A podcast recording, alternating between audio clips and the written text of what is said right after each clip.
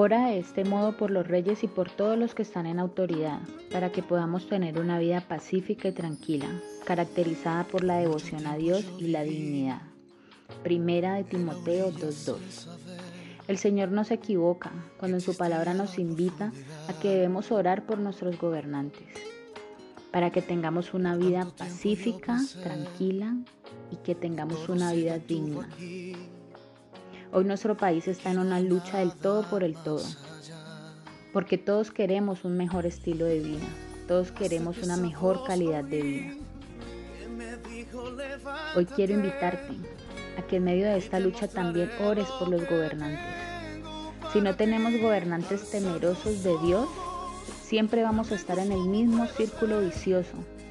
Esto se repetirá una y otra vez, porque solamente la igualdad, la paz, la dignidad solamente provienen de parte de Dios, no del corazón humano.